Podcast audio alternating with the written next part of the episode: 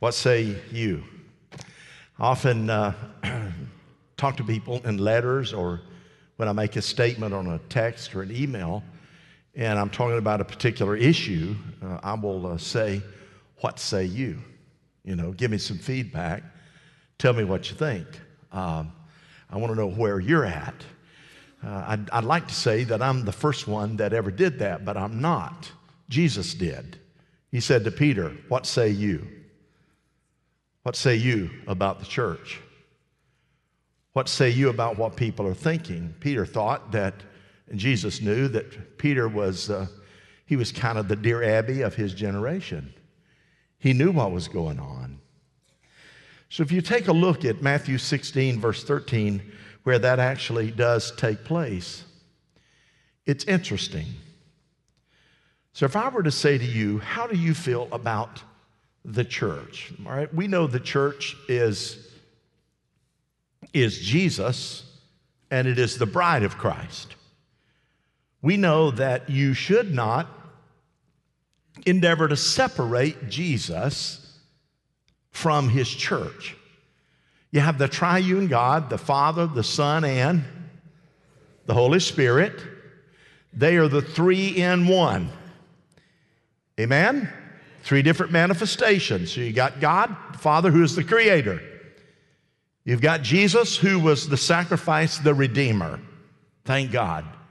And you have the Holy Spirit, that is the revelator of truth, and he is, in fact, the comforter. They work together in unison. They are never apart from the standpoint of their belief system. They are the three in one, called the Godhead. We believe in that. When Jesus, of course, came and died, he died for a purpose. And that purpose was to redeem men and women from their sins. We would be damned without the sacrifice that Jesus made. Then he came to the conclusion, then how shall I form this group of individuals that are redeemed? How do I get them together? What do I want to call this church? What I want to call the church? It is the bride of Christ. Jesus died, adopted, took under his wing the church called the bride of Christ. You and I are the bride of Christ. Amen? We are the bride of Christ. Now, I'm the bride of Christ. Here's what the culture ought to be thinking. What kind of bride am I? What kind of bride? You can say the whole church, as we know it today, is the bride of Christ, but it really comes down to you as an individual. Well, I'm not the sum total of the bride of Christ. You are where you live. You are where you work. You are where you shop. You are in your environment. You are the bride of Christ. You're the representative of the one and only Jesus Christ, the Son of the living God. Then what kind of bride are you? Here's another question. How do you think the culture that is an unbelieving culture by majority, how they feel about the bride of Christ? How do they feel about it? Now, here's another question. What say you? Do you feel the church today is as valuable and as important today in the minds of the culture in which we live as it was 25 years ago? How many think that it's more like Christ today than it was 25 years ago? How many think 25 years ago it was closer seemingly in relevance and in relationship seemed to be? Why is that? Why do you think that is? Well, let's take a look at marriage. Let's take a look at marriage. Do you think marriage is valued more today in the house of marriage than it was 25 years ago? How many of you believe marriage is valued more today than it was 25 years ago? How many of you, help me out now, it's going to be calisthenics. How many believe that the church 25 or the marriage 25 years ago was of greater value in the minds of the average person in the culture? Sure it was. What causes that to change? Well, I went to school and I learned that. The reality is the world constantly is changing. We understand that. Times are changing. You agree with that? value systems are changing, not because this has changed, but it's because people, when you begin to lose touch with the reality of the spiritual dominion of who you are, and you're influenced by a pressure that is an ungodly pressure, if you are not careful as a follower of Jesus Christ, here's what happens. You give yourself permission to back away from a priority that you really need to set high and stick to it, okay? I saw on Facebook someone who gets to church about 2 out of 4 Sundays. Well, on the Facebook, here's what was posted. Wow, that doggone time. I forgot to spring my clock forward. And the next thing I knew, I woke up and it was too late to go to church. You know what I'm thinking? I'm thinking, I wonder if you were going on a plane ride to Hawaii. How about that? Do you think that you would have been careful to think that you would have set that alarm to know that you're going to have to get up at a specific time? You want to be sure because you don't want to miss that airplane. And we already know by personal witness back there that I-4 can get backed up big time. I think, here's what I thought. I thought you wouldn't have missed that plane ride for nothing. Then what is the difference, pray tell? You see, that was a big issue that Jesus is endeavoring to settle. Now, here's what I believe. I don't care what other preachers say. I don't give two liver lips what they think. I mean, I don't mean that like as an arrogant statement, because I know that I'm not going to be gathered before God in a group of preachers. Amen? It's going to be God, me. Here it is. Straight on. How did you conduct yourself as a pastor, pastoring people? Did you agree to give up? Did you agree to compromise? Did you agree all of those things, or did you continue to preach, hey, if we're going to do it, let's give it our best shot. If we're going to belong to it, let's be enthused about it. If we're going to get engaged in it, let's roll our sleeves up and make it happen. If we're going to have focus, let's have a vision and focus, amen? Let's make things relevant. So here's, I believe today, like never before, that there is a power that God is willing to unleash at any time. I call that revival. Amen? Now, I know there's darkness all around. I understand that. You don't have to go very far. I know there's wickedness out there. I know there's despair. I know that people are under pressure. I know that people are under the gun. I know communication is low. I know that financial challenges are high. I know the economy's got a little breath of hope, but people are sitting back, you know, folding their arms. I understand all that, but the Bible says, hey, but where sin and compromise and difficulty increase, there is grace all the more to meet the need that comes into my life. It's kind of like, hey, I was raised in a family. I just always cussed. And since I've been saved, I still cuss a lot. I can't help it. Before I know it, I cuss. You know what I'm going to say to you, you cussing thing? I'm going to say, but in you is the power of the Holy Spirit that behold the things that you were weak in, He now has given you strong. You can overcome that cussing attitude. I know it's just Sunday night. You don't have to shout me down. I know that. So I look at it as I talk about the influence of the church. Now listen carefully. It is important that we keep connected to the pipeline of our anointing. We are chosen. That's not going to change. We are the chosen people of God. We are stamped by the blood of Jesus Christ. And that blood has a distinct smell. And I'm here to tell you that blood has a distinct power that has the ability to take the worst drunk in town and liberate them by one fell swoop of His word. Amen? But here's what I also know, that the church needs to have the influence of spirit-filled, fire baptized, Holy Spirit anointing if we're going to make an impact for the kingdom of God. In these days where cultural pressure are greater than ever, I still believe that God has an antidote, and it is the divine anointing of Jesus Christ. Amen. I still believe there's power in the blood, and there's power in the church of the Lord Jesus Christ. So what does society say about the church? Matthew 16:13, it's a familiar scripture. Here it is. Jesus came to the region of Caesarea Philippi. So he said, come here, boys. I want to talk to y'all. Let's have a little roundtable discussion. So he asked his disciples, here's what I want to know. Who do people out there that you run with? Who do the people when you go to the Kiwanis Club, what are they saying? When you go to town center, what are they saying? When you go down to Publix to shop, hey guys, I want to know what they're saying. I want to know what they're saying to the city council, county commission, and in the election season. Who do people say the Son of Man is? That's a good question. Who do people say that the Son of Man is? That's important. Do you think Jesus asked that question because he's insecure? I mean, I wouldn't think a person to be very insecure if he saw a guy paralyzed from head to toe, if he said, be healed.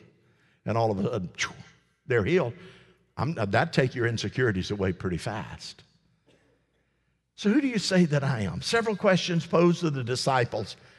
And his questions related to him and his ministry without conflict. When you talk Jesus, you're talking about church. When you talk Jesus and the church, you're talking about God. When you talk about Jesus, you talk about the church, you talk about God. You are talking about the Holy Spirit. You cannot separate them. You cannot separate them. We can relate to that. Jesus wanted to know the opinions of the people of his day, society in the church of Jesus Christ. George Barna, he's a pretty good researcher, George Barna. He said, what American believes. He said, among adults who say they are Christians, who attend church regularly. He said, of those that we surveyed, the majority are formal members, but are not born again. And there's little difference in spiritual commitment between members and non-members. Little difference in members and non-members. Well, try that on for size. In the culture in which we live today, just kind of not judging, because you cannot judge. Or let me rephrase, you're not supposed to judge. Do you see behavior out of Christians? Do you ever see that? That's not much different from a non-Christian. You ever notice that? Now, we're not supposed to judge, and we're not going to be, oh, I'm just more spiritually mature. But here's what we find out, the top 6 reasons people attend church according to Barna. 6, see where you fit. To learn about God, 14%. To be a better person, 14%. It's a tradition. I go because I've always done it, 5%. I actually enjoy church, 5%. Well, there's family pressure. I can't get away with not going, 3%. And I'm seeking peace, 1%. 1%. Those are the top 6 reasons. Can I say something to you? None of those 6 reasons even fit anywhere close why I would come to church. I'd say, what about, I can't do without it, because it is in the heart of my Heavenly Father who redeemed me. And if he created it, I'm in love with it. And I can't do anything else because my spirit won't let me get away from the perfect will of a divine God. Come on and help me, y'all. Society answers questions in several ways. They answer questions in several ways. They say the church is not necessary. You don't need the church. I actually had a survey that came from the General Council of the Assemblies of God the other day. I'm not real big into surveys, but for some reason, I pushed the click. And I received several questions. Do you believe the church 5 years from now will be relevant at all in your community? Well, you know what I wanted to do? I wanted to be a smart aleck. How am I supposed to know? But I knew the answer. I knew the answer. I thought, if you're asking me, do you think that community will believe the church is more relevant 5 years from now, the people in my community, that it will be more relevant 5 years from now than it is right now? Then my answer is no. Why? Because I've got history. I can take a look at it. They declare that they don't have time. I just don't have time to go to church. They believe God really doesn't care what you do. Worship and religion is a private matter. It's a private matter. Then why the church? Hello? It's private matter. Can I tell you something? Have you seen the unload of sin on the culture today? They don't care what it is, what it looks like on the media, and you'll have different television programs that are there and don't even hide it when one man will kiss another man in primetime television and say, we're not ashamed of that kind of behavior. I say, if the devil is not ashamed of that kind of behavior, surely we shouldn't be ashamed of being able to declare the good news of Jesus Christ and say, to God be the glory for great things he has done. He has done. Not ashamed. Don't have time. God does care what we do. They say the church is not relevant. The church is boring. Not here. If you get bored, you just raise your hand. You won't ever be bored again. Ever. They say, I can worship at home. I actually have one family right now, used to be as faithful here as they could be. They worship now at home by themselves. Play the piano, sing their own worship songs. Why? I'm thinking, as I'm thinking, surely there's a church of the 150 maybe in the Lakeland area. Is that a close number, Dan? I'm sorry? Okay, so I missed it, 250. Surely you can find a church that fits where you feel to worship. Surely. So, well, it's the Bible. They were in house churches. Hello. Then what happened on the day of Pentecost when they all got together in one spirit, one accord? What happened that 3,000, what does it say? Joined the church in one day out of one message. They joined the church. And let me tell you, they didn't have church just every Sunday. They had church every stinking hour of every single day because they could not get enough of what was happening in their midst. People in the social media can social media and everything else. Oh, I went today, got a haircut. It wasn't a good haircut. I'm really down and depressed, and they post that. Who cares about your haircut?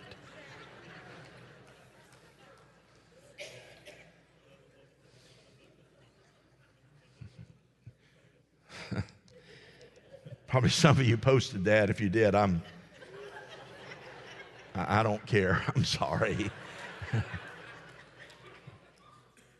What would happen if when you came to church, you that are in the social media, what happened if you came to church as soon as church is over, you got and said, posted, went to meet Jesus today in the house of worship, enjoyed it. Worship was great. God was so good. People responded, I cannot get enough. What do you think would happen if you began to see post after post after post after post of what God did as it relates to his church? I'm telling you, you could positively affect those that absolutely follow you. And if they didn't like it, all they can do is delete you.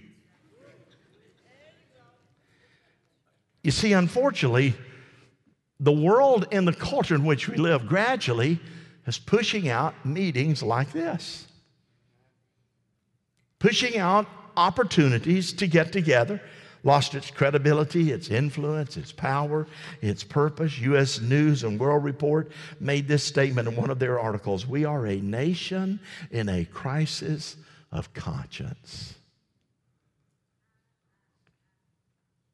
In a crisis of conscience. I don't have a conscience problem. Do you? Whatsoever you do in word or deed. Amen. Do it as unto the Lord. I don't. I thank God, you know, because we've tried. What have we done? In the ungodly culture, sometimes we've tried to excuse the church. We've tried to legislate moral value. We've tried to deny the need of prayer. We actually have. We've reduced God to a fantasy. What is God? On one of the public education, what is God? If you watch that program, it stinks to high heavens, not even close to the truth. Jesus did have a girlfriend and actually did marry. And Mary was not a virgin birth. And people sit there and read that. Do you know why? Because they're blinded by the power of darkness. And listen carefully. Do you know the only institution that is a shining light in every community is the church of Jesus Christ? And we need to learn how to answer the question, what say you when you talk about the bride of Christ? I'm telling you, it's time the church stand up and say, I'll tell you what I say. Hallelujah. I rejoice in the Lord. Here's something. What do you say about the church? But what about you? He turns to Peter. Makes it personal, and he asks, who do you say that I am? Who do you say that I am? Who do you say the bride of Christ is? How do you answer that question? And to be synonymous, because the answer to that question is synonymous by how you feel about Jesus. How you feel about Jesus. Or John 14:10, the words I say to you are not just my own. Rather, it is the Father living in me who is doing his work. Jesus said that he and the Father are one, and the church is a part of that relationship. You know, how are they manifested in our world today? How are they manifested?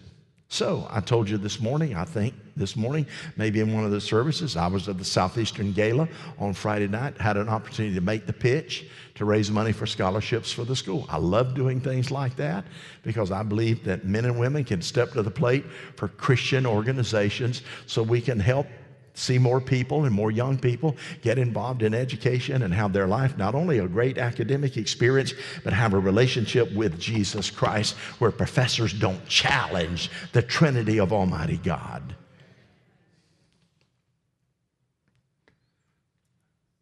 When the chief of police was asked, what was it that made the difference where the crime rate and murder rate in the bottom, that's where we have the Dream Center, at 5th and Kettles.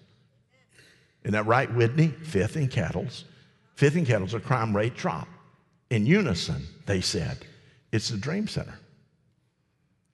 It's the Dream Center. But the Dream Center is not a social organization where we're giving out free meals. It's not a social organization where we're giving out health care products. It's not a social organization. You get all that in some degree or another. It's not a civic organization where we want to come and pick up, you know, trash out of your lawn or mow your lawn. The Dream Center, primarily its foundation is we do all those other social services and many more beside that, but there's one thing you're absolutely going to get. If you come, you're going to hear the name of Jesus Christ. If you're sick, we are going to pray for you. If you need Jesus, we are not even going to blink twice. We're going to tell you who he is and bring you into the fold as much as we can. That is the very reason the Dream Center exists, and here is the truth. If we ever cease to do that, we don't need a Dream Center anymore. What makes a difference? It's about Jesus. And if you'd have been there this morning, you would have sent a number of people who ordinarily are not in church. Isn't that right, Whitney? Worshiping in a way that they have never known because you, as the church, provided that opportunity. My actions show my love for God as it relates to my engagement and my involvement. My love for God, my faithfulness to God, my obedience to God, my service for God. And as a believer, I ought to be seeking God for revival. I believe in just one more soul. How about you? Amen? Just one more soul. I believe we ought to be praying for revival. You know where revival starts? It starts in you. Amen? Revival starts in you. We're to be worshiping as in revival. Hallelujah. We're to be declaring that the days of miracle are not over. Let me suggest to you, this church right now and numerous prayer groups across this campus on different days have prayer groups that are praying for God's protection and guidance on this church and praying for revival. One of these days, a great tsunami is going to take over. Hallelujah. And you and I, who may have become a little bit weary in well-doing, we are going to see the touch of of the power of God's anointing come down and see people liberated like you have never seen in your life. That day is still right just ahead of us. Somebody say a good amen. We realize that we're not a perfect church. Nobody is, as long as people sit in the pews. But here's what I found. If you want to get closer to perfection, get in the altar. Find the place where you have a war room. Amen? Get in a war room somewhere. I got to stop. I'm going to get in that war room. You will get closer to God, and as you get close to Him, greater perfection. Peter said, well, you're the Christ, the Son of the living God, not the statue of God. He meant you're the Redeemer, you're the chosen one, you're the healer, you're the baptizer, you are the comforter. And when someone says, what's up? What's up? So I'll tell you what's up is at the church. Finally, say finally. You know what that means in the Greek? Preach some more. I mean, it could be that. I mean, why not? What does Jesus say about the church? That ought to be important. Someone said to me not long ago, y'all go to church too much. You know what I wanted to say? Because I'd been preaching on the Beatitudes. And I remembered one of the Beatitudes, which held me back. Don't you hate it when you have to live by your own preaching? Don't you just hate it? Because what I wanted to say, from the looks of you, you need a whole lot more church, because you're not good doing very well on the tank load you get every other Sunday. But I didn't say that. What do you say? And that really is what matters. And I tell you that you are Peter, because you answered the question, and on this rock I'm going to build my church, and the gates of hell or Hades will not overcome it. So Jesus complimented Peter for his answer. And he declared that Peter answered, whether Peter realized it or not, under the guidance and anointing of the Holy Spirit. So Jesus did not say, I'm going to build my church on the imperial Roman government. I'm going to build my church on granite. I'm going to build my church in the holy city on the Temple Mount. He looked at Peter and related to him.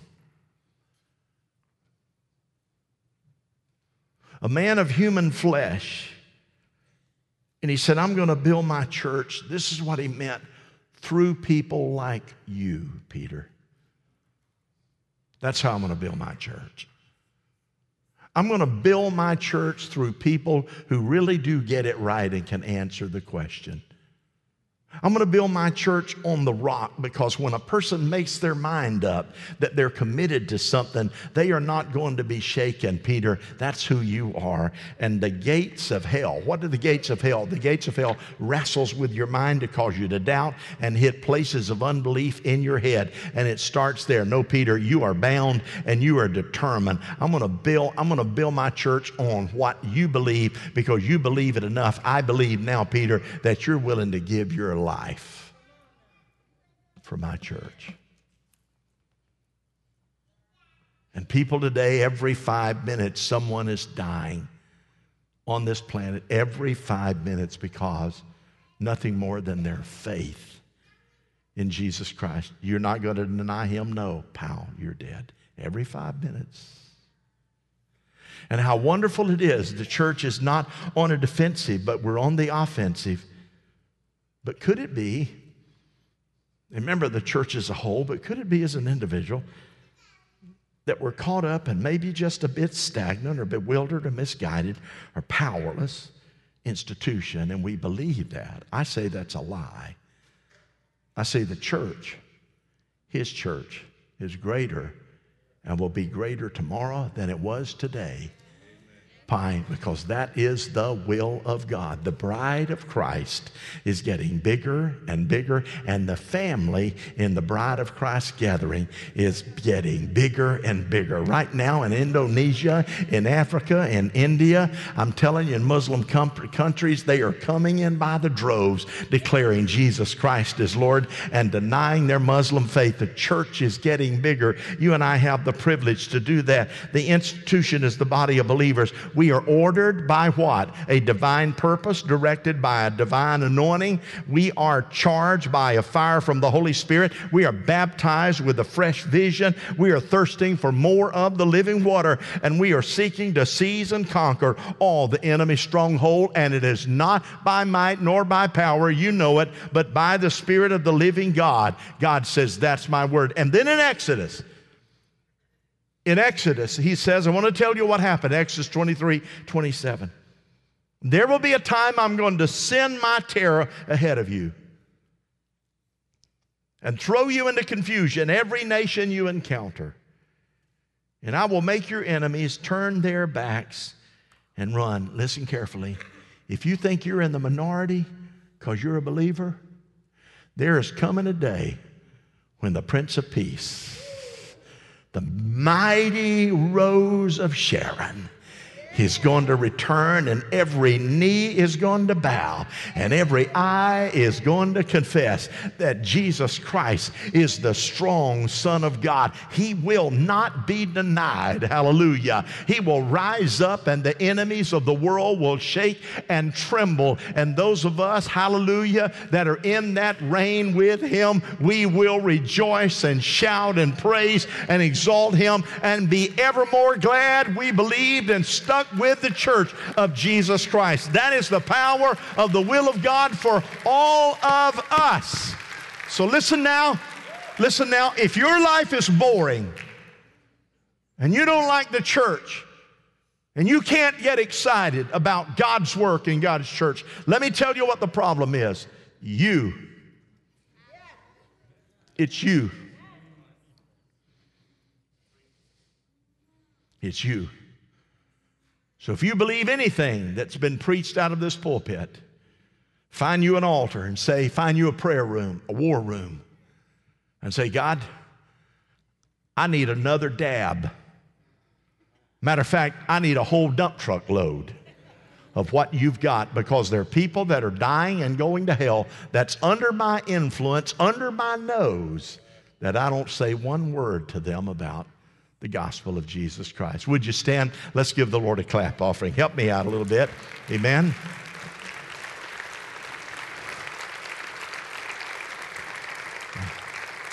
So, Heavenly Father, we are so extremely thankful tonight for the privilege that we have to love you and to say hallelujah for you. We're so grateful because we know there are miracles in the house, and there'll be miracles that'll take place in the lives of some people tomorrow. God, you're going to pull back a curtain in someone's life tomorrow, and you're going to reveal a promise that it's going to be fulfilled.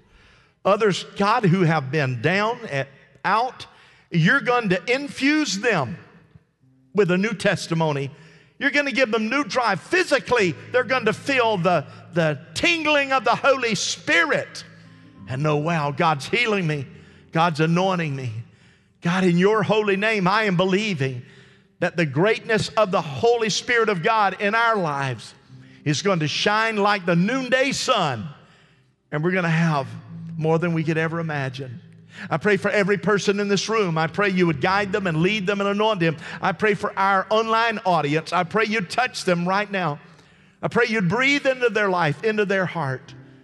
And God, say something extremely special to them right now. I'm claiming that. I'm claiming that in Jesus' name. You're here this evening, or you're here online, whatever the case. I'm going to ask you to let's repeat this prayer together. Can we do that? Let's say it together. Dear Jesus, forgive me. I have failed.